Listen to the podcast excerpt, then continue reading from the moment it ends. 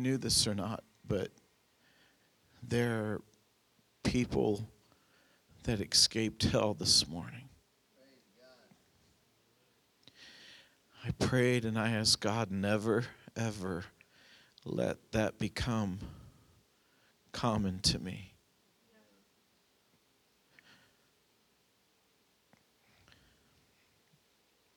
I was raised in a Christian home, but there's a time in my life that I ran from my call. And when I ran from my call, I had people that were praying for me, I had people that were interceding for me.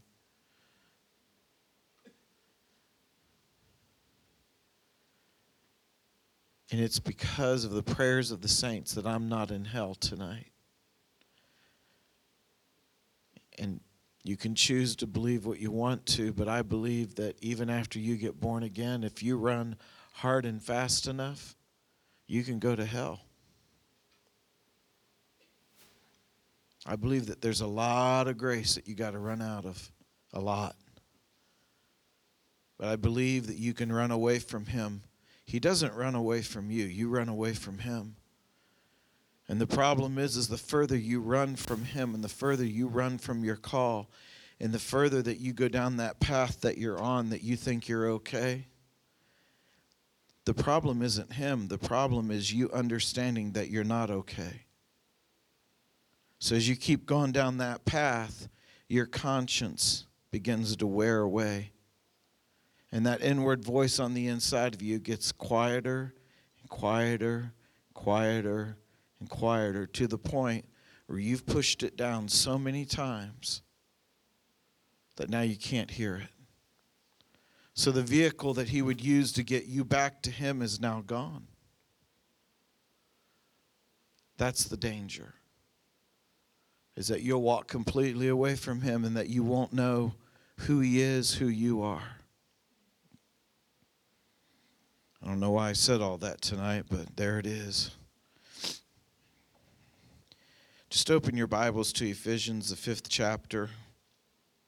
I'm not going to keep you but a couple minutes. It's really how it's like the Holy Ghost is going to have me speak.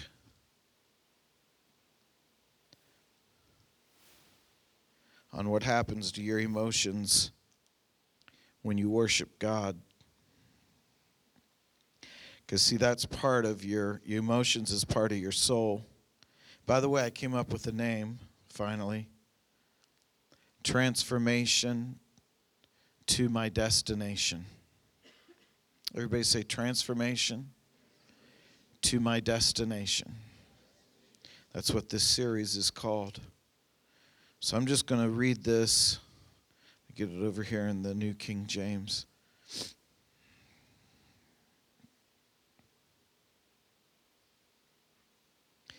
Let's start with verse 15, chapter 5, verse 15. Before we start, let me just make a couple statements. Do you remember me talking about your choices? How the choices you make back here determines the decision you make over here? When I when I say stuff like that, I'm not just trying to sound good or trying to sound smart and Trust me, I didn't come up with that. He did. And he talks to me and he shows me in my own life what is happening. And every time I lose a battle or every time I lose a decision and I make a wrong choice, and I'm talking from the greatest to the least in other words, even the little choices matter because every choice you make either takes you forwards, backwards, or stalls you in the place you're at. I don't know about you. I don't have time for stalling and I don't have time to go backwards. I only have time to move forwards. Can you say amen? So every choice you make determines the next step, it determines what path that you're on. And when it determines the path that you're on, all of a sudden, then you have another choice to make. You can stay on that path, or you can go back to the Y in the road and choose the right path and make the right choice. And when I was talking about how not renewing your mind, you're choosing right then to fail. When you choose to fail like that and then you fail, your emotions start preaching to you. And they sound a lot like the devil. Have you ever noticed this? The devil tempts people to sin. He goes, "Oh, go ahead and do it. It won't hurt you. Just go ahead, go ahead and put your toe closer to that line. It'll be okay." Do you know that the Bible says he's the father of all liars? Do you know what that means? It means he can't even tell the truth even if he'd want to, and he don't want to. And he tempts us and he says, "Go ahead and do it. It'll be okay. It'll be okay." Then you step over the line and you make that choice, and then he starts screaming in your ear, "You're going to hell." So he encourages you to sin then he starts condemning you. He encourages you to make choices that you know are the wrong choices. Now, we're still talking about transformation of the soul. He encourages, encourages you to make those choices, then he condemns you for it. And then you try to get up, and with your own emotions, he's pushing you back down because your own emotions begin to condemn you.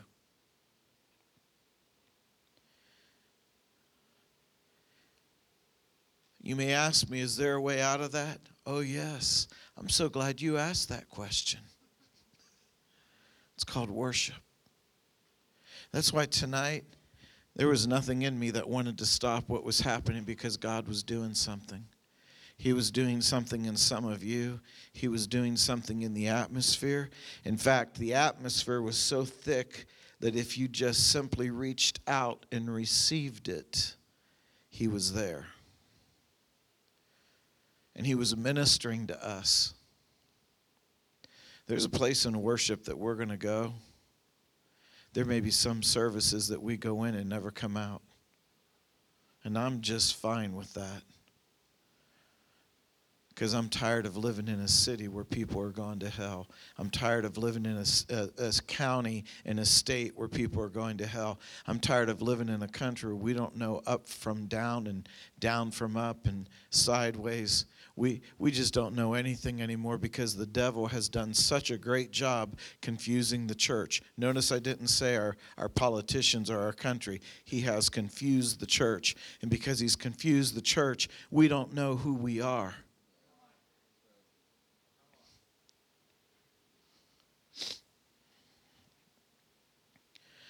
So, Michael, how can I change? Even when I feel like I'm so condemned, I can't even get up. Even when I feel like I'm under the problem so far that I can't even I can't even lift my head up. You begin to worship. And when I say worship, you begin to call on him and you begin to call on his presence, call on the atmosphere of heaven. You get desperate for him. And I don't know if you felt it tonight. There's different shifts that take place in worship services. And when we have the time to flow, you can feel the shifts taking place. Tonight, there was a resistance that came. Did you feel that? Oh, it was real strong. It was like there's devils that was saying, You ain't breaking through tonight. And all I kept, first of all, I wasn't even listening to him. I could hear him, but I wasn't listening to him. If I would have said anything, I would have said this Liar, liar, liar, your pants on fire because we're going in. And even if I only go in by myself, I'm going in. Because I know the King of Kings and the Lord of Lords. I know El Shaddai. I know Elohim.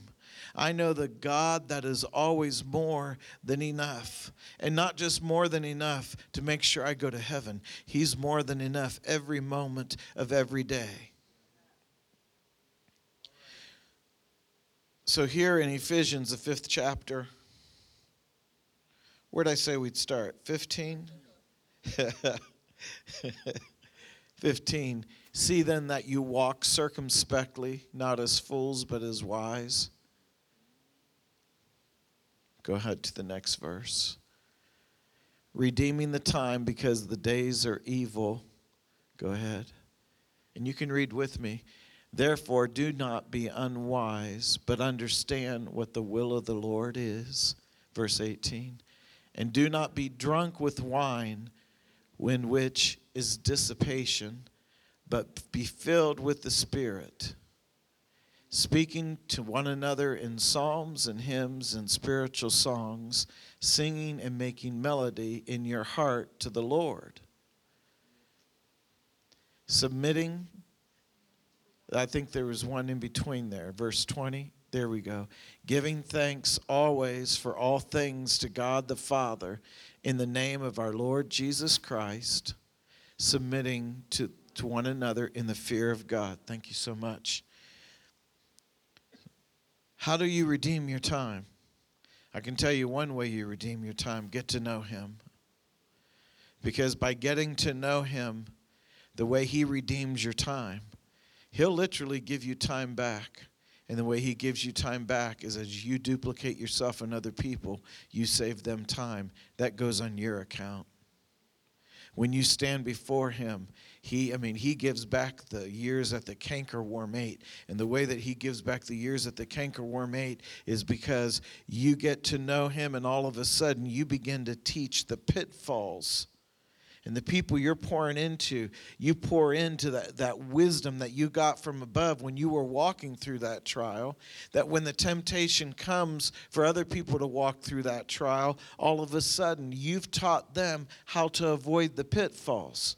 So what took you five years to accomplish now takes them five months. That's called redeeming the time. Can you say amen? amen?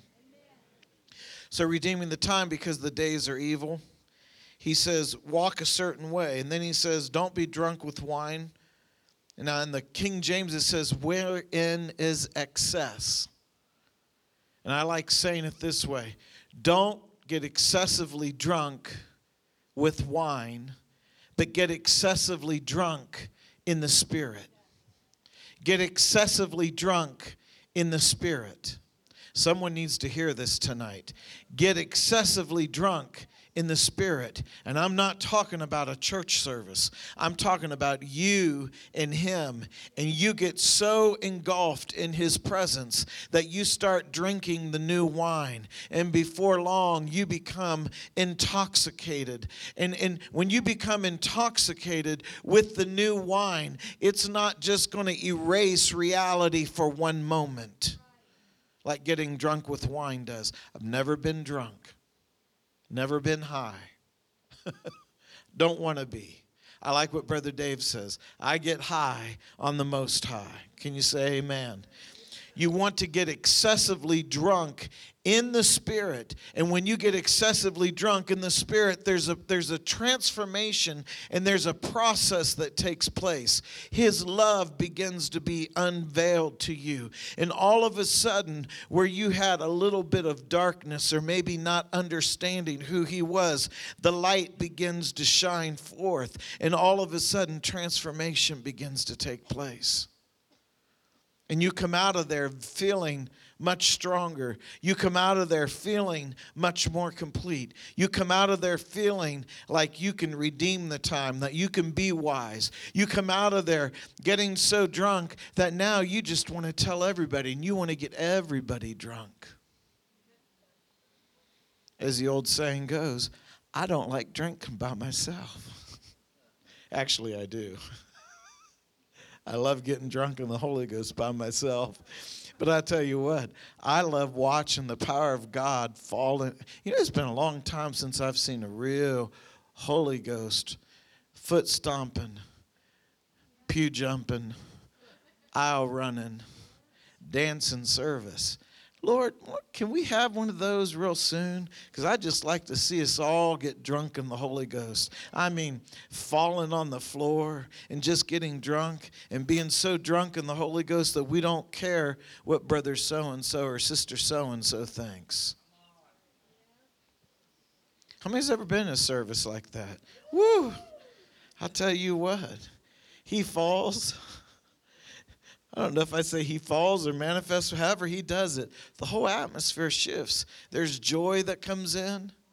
And I mean, we, we used to sing that song, Look What the Lord Has Done, in Tulsa, Oklahoma.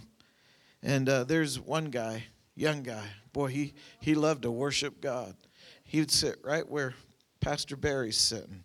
Right, there was a middle section. He'd sit right there, and the keyboard was up there. And I'd break into that song, Look What the Lord Has Done, and he'd kick off his shoes. And not very long into the song, he'd just start running. So I wrote a new verse Take off your shoes and run. Take off your shoes and run.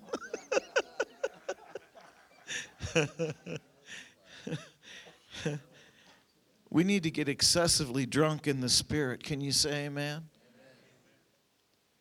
How do I do that? Well, next time I teach, I will tell you this one of the greatest persons to ask on how to worship God, especially privately, is Holy Spirit. He's the great teacher. Holy Spirit, I'm so glad that you're in my life. I'm so glad that you baptized me. Wow, what would I do without you? Even when no one else has the answer, you are the answer. You've made Jesus wisdom unto me. You've revealed Jesus, and then Jesus reveals the Father. Hallelujah. Why don't you just stand for a moment? Just lift your hands and glorify Him. I worship you and I glorify you. I worship you and I glorify you. You're not a man that you should lie. You've exalted your word above your name. Heaven and earth will pass away. Oh, but your word will never pass away. I'm so thankful. I can depend on you. I can trust you. You are the I am that I am. Hallelujah. Hallelujah. You are Jehovah, and I worship you. I glorify you. I magnify you. I magnify you. I lift you up, Father. Hallelujah. Jesus, I glorify you and I magnify you. I worship you. Your name is above every name. Hallelujah. I ascend the mountain of Zion to worship you, to fellowship with you, to sit in that place, that place of edification, that place of teaching. I worship you and I glorify you. Hallelujah.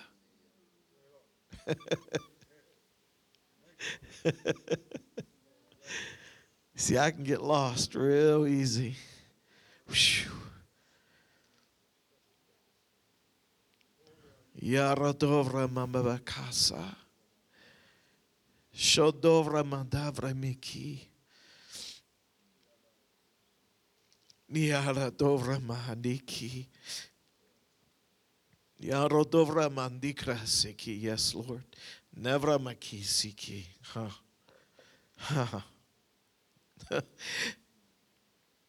he said, Some of my children keep looking on the outside for their victory. he said, Look to me, for I am your victory, and victory happens on the inside first before anything happens on the outside. Sonora Bahasa Yaradoko. You keep looking for your circumstances to change, says the Lord. He says, but I'm looking for you to change. Mekese de dobra bahasi. Nora bas adala la behisi. Nora bahasa. For why don't you climb down into the stern of your boat and rest with me, says the Lord? Why don't you climb down here, even in the midst of your storm and even in the midst of your circumstances, and enter into that rest with me, that rest and that refreshing with me? For I will keep you and I will hold you. I have you in the palm of my hand if you allow me. Hallelujah. Nedotovrama kishiki dotovrama sodora bahasa. Oh, yeah. Ah, yeah. Iki nedobokoya navramasi.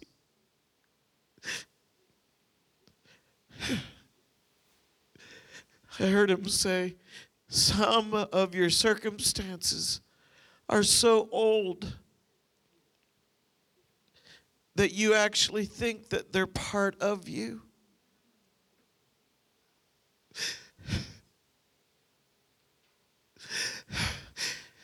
But I want you to know I change not. I'm the same yesterday, today, and forever. And I tell you this night that I am waiting for you to believe what I said in my word concerning you and concerning every fiery trial. For even though many are the afflictions of my children, I will deliver you out of them all, says the Lord. Yarodovrama kishetorabas, nedodovramiki siki. Nora Bahasa.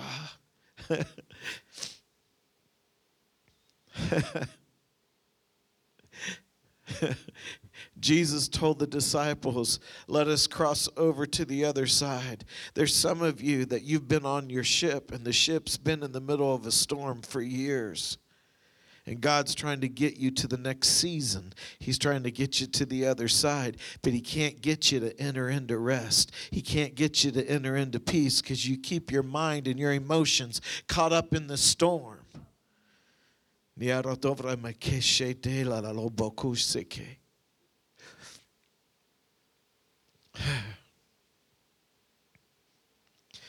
Thank you, Father, for the revelation of Jesus. Hallelujah. Say this with me. Say, Jesus, I rest in your arms. I know that you got me. You won't fail me. I believe what you said and who you are, and I trust you. Hallelujah. Hallelujah. Hallelujah. Hallelujah. Hallelujah. Hallelujah. Hallelujah. Thank you, Father. Whew. All right. I promised I wouldn't keep you long. Oh, look at that. Lord. Hallelujah. Thank you, Father.